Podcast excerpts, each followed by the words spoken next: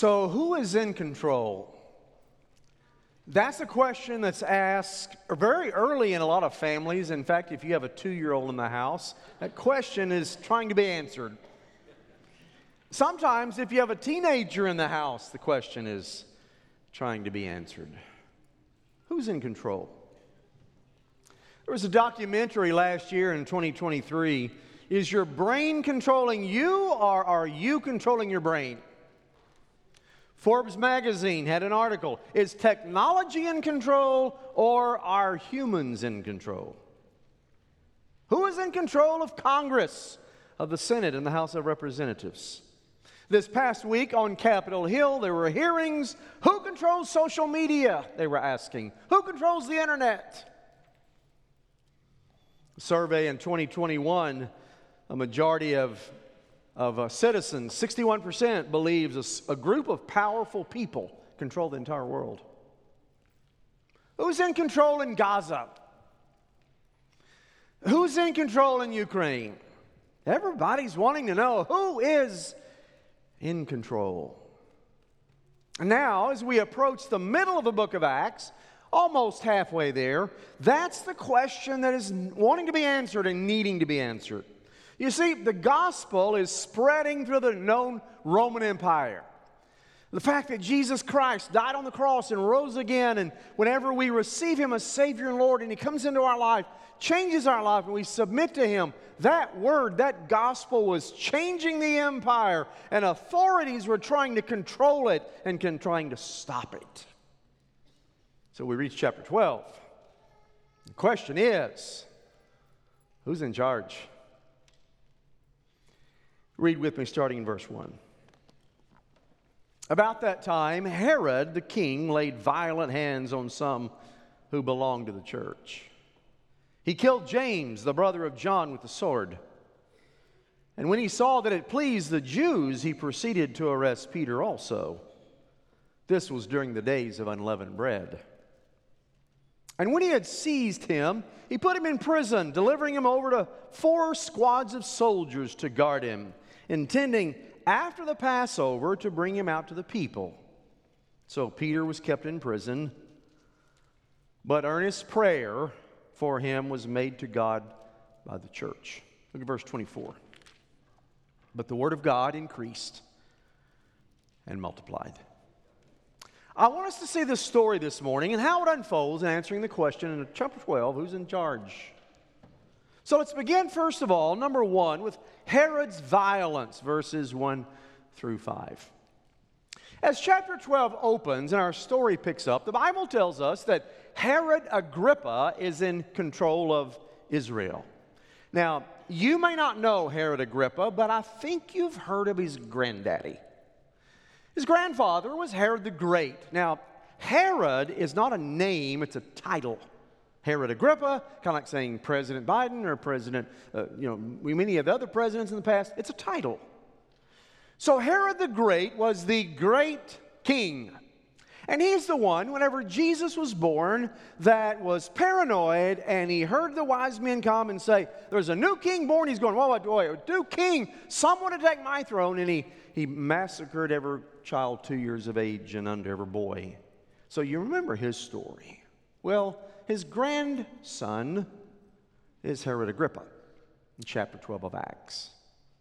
Now, a little bit about how he got there.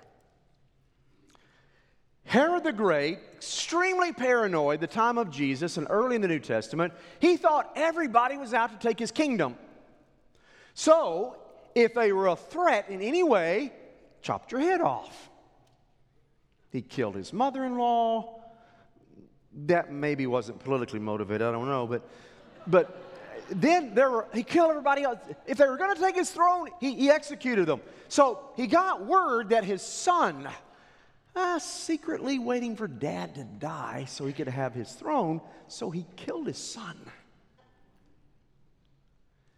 And his son's son, which would be his grandson, a little Agrippa, Herod's wife grabbed Agrippa because he knew that she knew that he was next.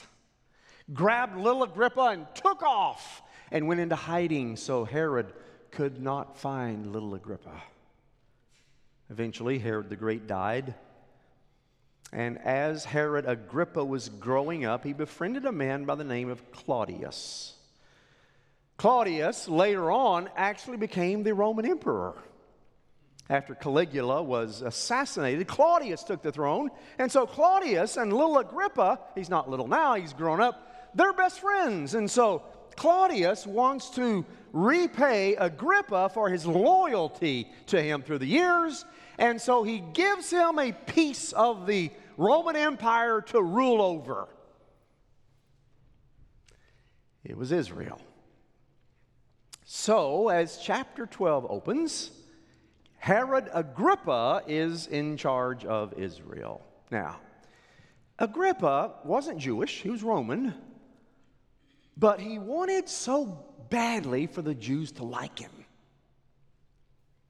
He wanted everything to go well in the country and there be no rebellion or uprising, and everybody's happy because you see, if everybody's happy in Israel, it looks good on Agrippa, and Agrippa can prove to Claudius and others that I am worthy of having more than just Israel. You can, you can put me in charge of it. And so he wanted so desperately for the Jews to like him. So he moved to Jerusalem. I'm one of you, he says. And the Mishnah records that he would observe the Jewish festivals and holidays with them to curry their favor. And he would read from the Torah. Oh, they loved that. And so he'd read from the Torah publicly. And he even blessed the people from the Old Testament in the name of God. They loved it. And they loved Agrippa because he was currying favor with the Jews. It worked. They loved him. So, whatever the Jews liked, Agrippa liked. Whatever the Jews hated, Agrippa hated.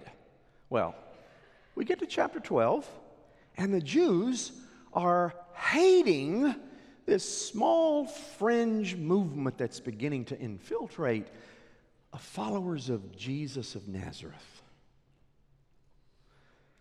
You see, Jews didn't like that, them or him because they felt like he was a blasphemer. He claimed to be God, he claimed to be the Messiah, and he's not, they said. So the Jews hated Jesus and hated Christianity. And so, therefore, Agrippa, I'm against them as well. So, as verse 1 opens of chapter 12, it says, Herod, wanting to please the Jews, laid violent hands on the church of God and he arrested one of Jesus' disciples by the name of James. He had him executed. The sword. This is the only time one of Jesus' 12 disciples' death is recorded in Scripture. Only one of the 12, other than Judas, that we're told how he died. Now, this is just a side note. We're not told this in the Bible but I find it interesting. Eusebius of Caesarea, Bishop of Caesarea, wrote church history during that time, um, work called Church History. And he recorded that tradition says that whenever Herod Agrippa arrested James, the guard, the Roman guard who was guarding James, had been so taken with the spirit of James and the message of James and how he went about dying and how he stood boldly for his faith that the Roman guard turned in his uniform and sided with James. And they executed both of them together. That's what Eusebius says. Now, we don't know. That's what Eusebius says. But whenever they executed James, Herod did, they, the Jews loved it.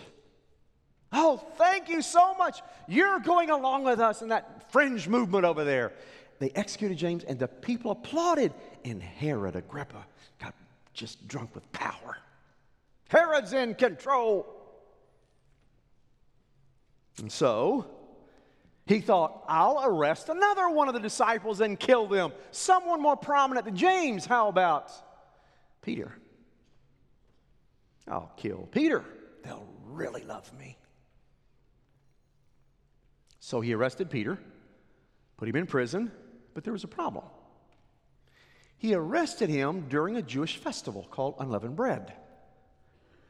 he couldn't execute him during unleavened bread. That was a holy time and no bloodshed. And so he's thinking, okay, okay, I'll, I'll wait till the Jewish festival's over. I'll keep him in prison until then, and then I'll kill him.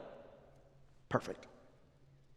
So he arrested Peter, put him in prison, and waited till the festival was over.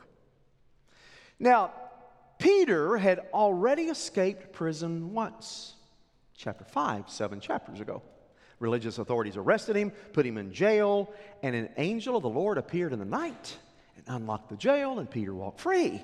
And so Herod Agrippa says, Ah, it's not going to happen on my watch. And so he arrested Peter, put him in jail, and usually, usually, when you have a prisoner, you had one guard. And the guard would chain his left wrist to the right wrist of the prisoner. That way, the guard, mostly being right handed, could do things right handed and not be constrained. And so, usually, left wrist to the prisoner's right wrist. But not with Peter. What they did with Peter was Agrippa put him in jail and put one guard on the right wrist and one guard on the left wrist, and then two more guards at the entrance of the jail cell. We got four, and they would rotate every six hours. Nobody's getting in there to let Peter out because Herod is in control. But we're told the church of God began to pray for Peter. Pray for his release. Because you see, Herod had the power of Rome, church had the power of God. Prisons and chains and guards have never been a problem for God, nor are your problems. The church of God, begin earnestly to pray. Church, have you ever considered how powerful it is when you gather to pray? Or is it just something you, well, we start the service with a prayer, and about halfway through, we've done another prayer, and then we end with a prayer because it's what we do, or because prayer is powerful. So, go to number two on your outline Peter's release, verses 6 through 19. So there is Peter waiting for the feast of unleavened bread to be over chained to a guard, chained to a guard, two guards out front. There he is, most likely at a place known as Antonia's Fortress. That is a place that uh, some of you have been to. It's where they arrested Jesus and took him downstairs to begin the beatings and the trials. It's on the north and western wall of the old temple. So there he is. He's in prison. And the Bible tells us that Herod was planning to execute Peter the next day because tomorrow morning is when the feast is over. And it tells us the night before Peter was sleeping. Okay, hold on just a second. He's going to be executed in the morning, and he's asleep. Shouldn't he be worried?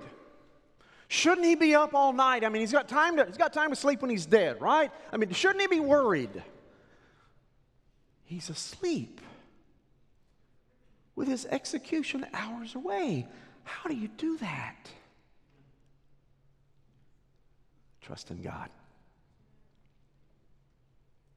Peter had no anxiety. He had a history of sleeping when he shouldn't. If you go back to Matthew 26, you remember going to the Garden of Gethsemane and, and Jesus praying great drops of blood to the ground. And he tells Peter and James and John, You wait right here and watch and pray with me. And he goes back and they're asleep.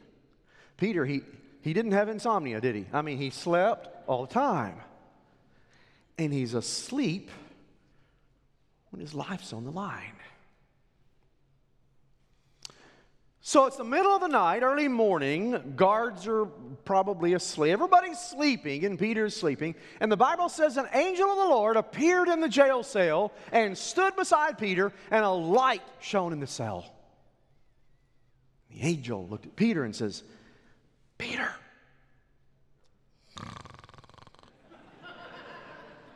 Peter. Nothing.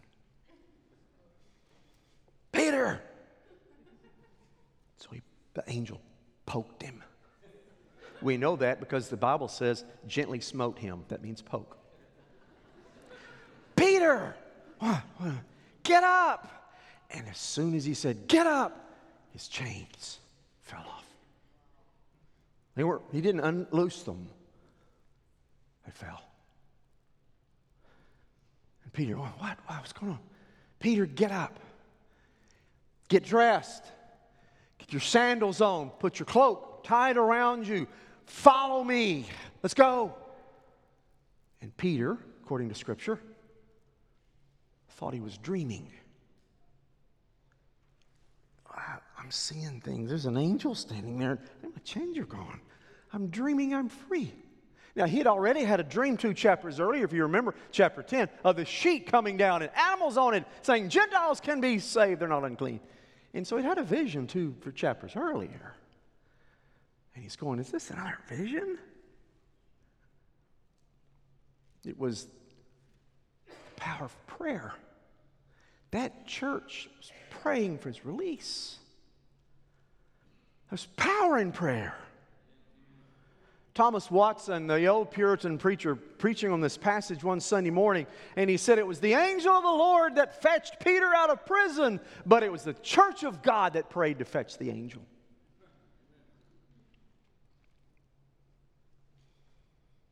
The angel led Peter past two guards that were asleep. You can see them getting by them.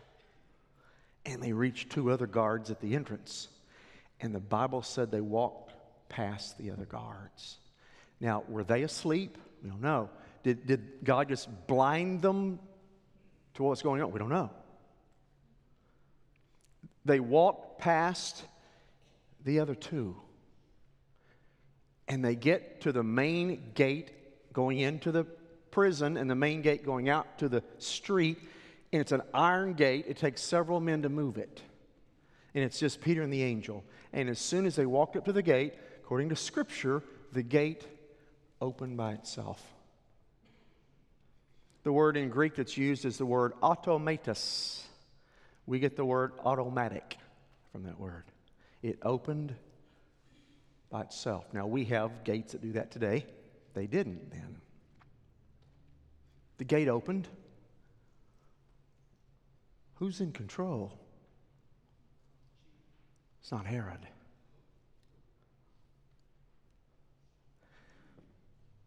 And Peter and the angel walked out.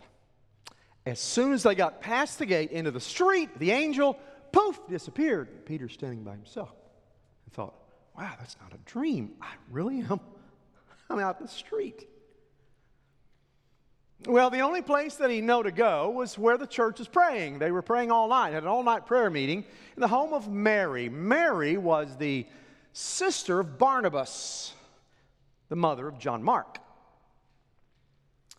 Now, just as a side note, just, just going, oh, just for a moment, Mary owned her own home. Why was that unusual? If you remember earlier in the book of Acts, the Bible said they sold everything and had all things in common. Barnabas sold his land, sold his house. But this also shows us that some of them, not all of them, sold everything, Mary kept her house and it became the headquarters for the church in chapter 12. And so, Mary's home, they all gathered. They're praying all night prayer meeting for Peter because he's going to be executed in the morning. They're praying would stop. So he thought, I'll go say hello to them. It worked. So he walked to Mary's house and knocked on the door. They're praying. And so one of the servant girls named Rhoda, she jumped up, heard someone at the door. It's 3 a.m. Who's at the door? So she runs to the door, and before she can open it, she heard Peter's voice on the other side. We don't know what he was saying. We don't know if it's, hey, it's me, Peter. Or if he's saying, uh, prayer meeting still going on, or hey, I want you to know I got. We don't know. He, she heard his voice. But so she didn't open the door, and she ran back to the praying group. She said, hey, guess what? The prayers worked. They're going, shh, we're praying for Peter. And she said, No, no, you don't understand. Wait a minute. He's, he's at the door. Be quiet. We're praying for Peter. Shh. We're praying to be released. He's released. He's at the door. Shh. And the group praying thought Rhoda was in Greek menomai, which means crazy. You're out of your head, Rhoda. Stop it. It's early in the morning. You're hallucinating.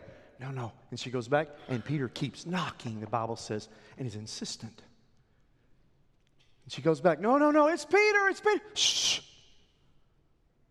And then it says, one of them said, It's, it's his angel. What do they mean? Jews believed in guardian angels. And they believed that your guardian angel looked like you.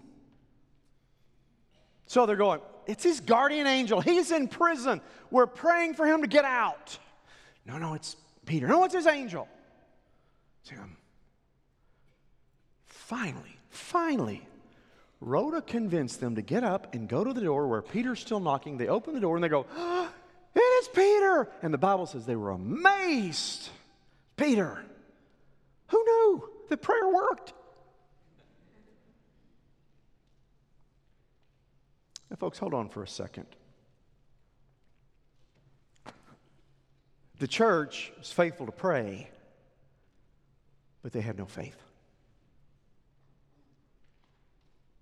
They prayed. They just didn't think God was going to answer. We do the same. How do you know we do the same? You've told me.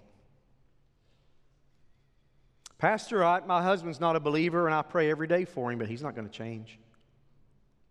So, wait a minute. You're praying, but you have no faith. Pastor, I'm, I'm praying for my marriage, but you know, my, my wife, I, I know what she's like. I'm praying every day, but nothing's going to change. Okay, you're praying every day, but you have no faith. Pastor, our son, I, am praying for him. He gets on drugs, and you know, once you get on drugs, there's really nothing you do. They're just they're they're lost. But I'm praying every day God would bring him off of those and change him, but it uh, it's not going to work. Okay, you're praying, but you have no faith. Do you really believe God can do anything? Oh, it's easy to say amen in church, but what about your statements like that? And here's a church believed in prayer enough to do it all night. But when Peter's at the door, they're shocked.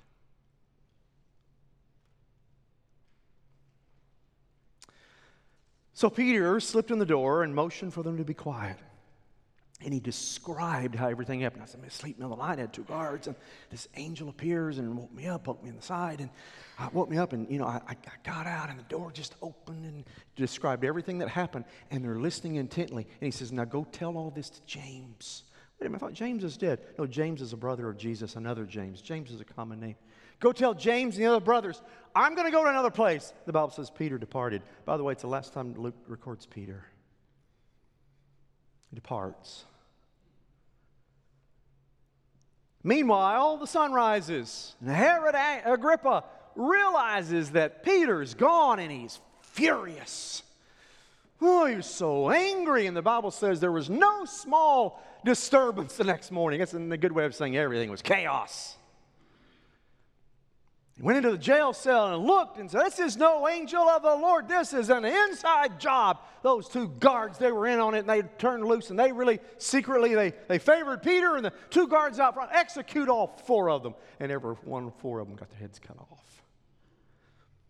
Because Herod Agrippa thought it was an inside job. Who's in control? Herod's back in control.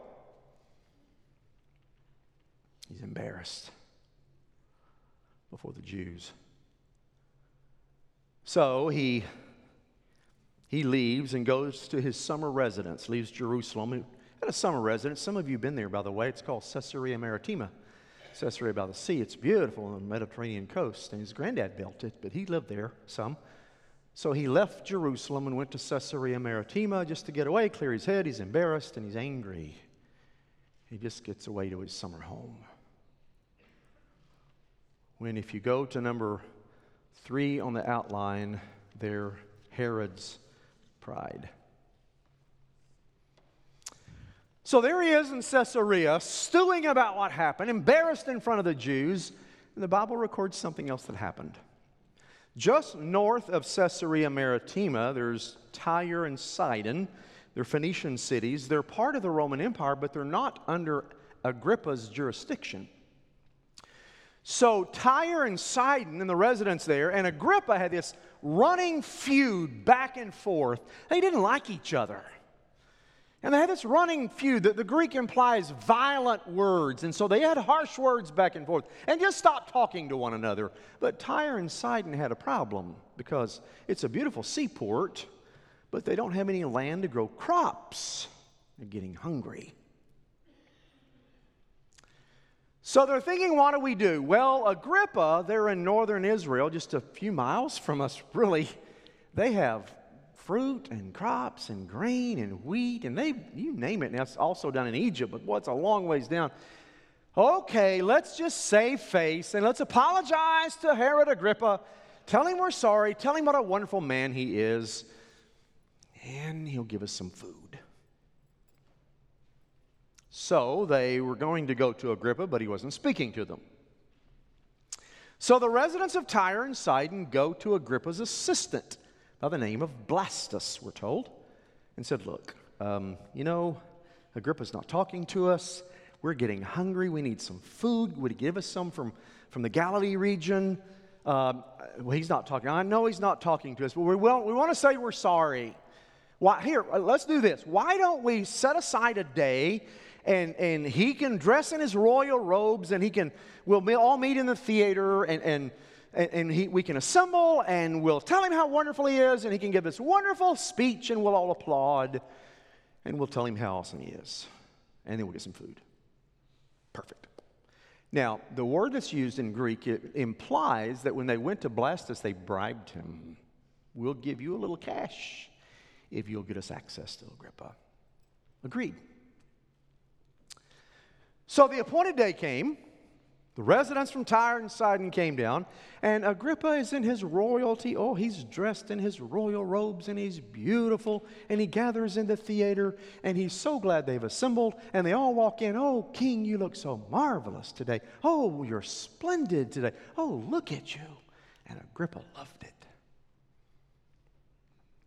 So he stands there, and the crowd gathers, and he begins his speech. And as soon as it begins, all the residents of Tyre oh, that's wonderful. Oh, that's magnificent. You are amazing. And they continue going, oh, this, this oration is so wonderful. You are so good. And one of them in the crowd yells, You're not a man, you're a God. It got quiet. And all of a sudden, all the rest of them, Yes, yes, you're not a man, you're a God. And Agrippa throws his shoulders back and looks up, and the sun is shimmering off of his fine royalty and says, Why, I am a God. And the Bible says, as soon as he said it, an angel of the Lord again appeared, struck Agrippa on the spot. Stomach pains, ah! And he fell down and died. Josephus was a secular historian, he was a Jewish historian. He recorded this incident. Now, he's not a Christian, so he has no motivation to corroborate what Acts says. He's just recording history. I want you to listen to how Josephus, in a work called The Antiquities of the Jews, how he described what happened.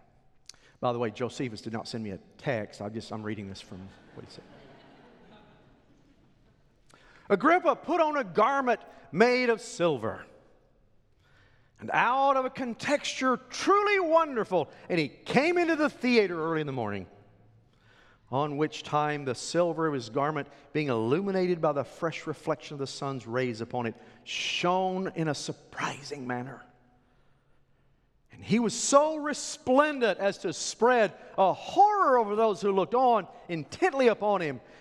And the presently his flatterers cried out, one from one place and one from another place, parentheses, not for his good, in parentheses, that he was a God. A severe pain arose in his belly, and he began quite worn out by the pain for five days, and then he departed this life. So, who's in control? Herod. No. Go to the next verse, verse 24, number 4 on your outline.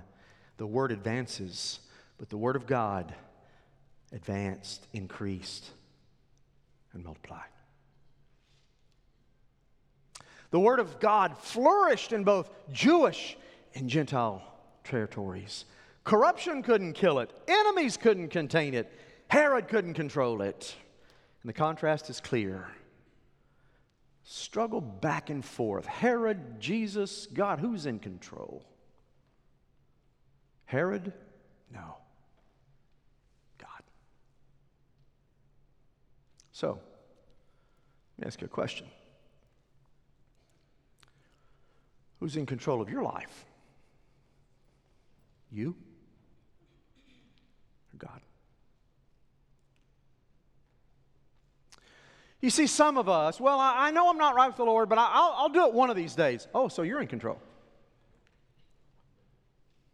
Well, I, I know I need to receive Jesus as Savior. I know I need to be saved, but well, I got to get some things right first. I got to do some things. It's just not the right time. Oh, you're in control. Okay. Well, I, I, I know I'm, I'm not living right, but man, I've just, I'm not ready to give this up. Oh, so you're in control. Who is in control? You're ready to do whatever God says, whenever He says, and the way He says it? Then He's in control. Father, I thank you today for the opportunity to share your word from Acts chapter 12. And God, as the early church is trying to wrestle with who's in charge, I know some people here wrestling with the same question. And so, God, it is my prayer today that as we have this brief invitation in just a moment, people that maybe even weren't planning to walk down the aisle today, weren't planning to make a decision today, weren't planning to do anything today, but God, help them to realize that you're in charge, and if you've spoken, then now's the time. God, may every one of us submit our will to your will where we don't have a chapter 12 struggle in our lives. We know you're in charge and we submit to you. So, God, may that happen today in Jesus' name. Amen. Let's stand.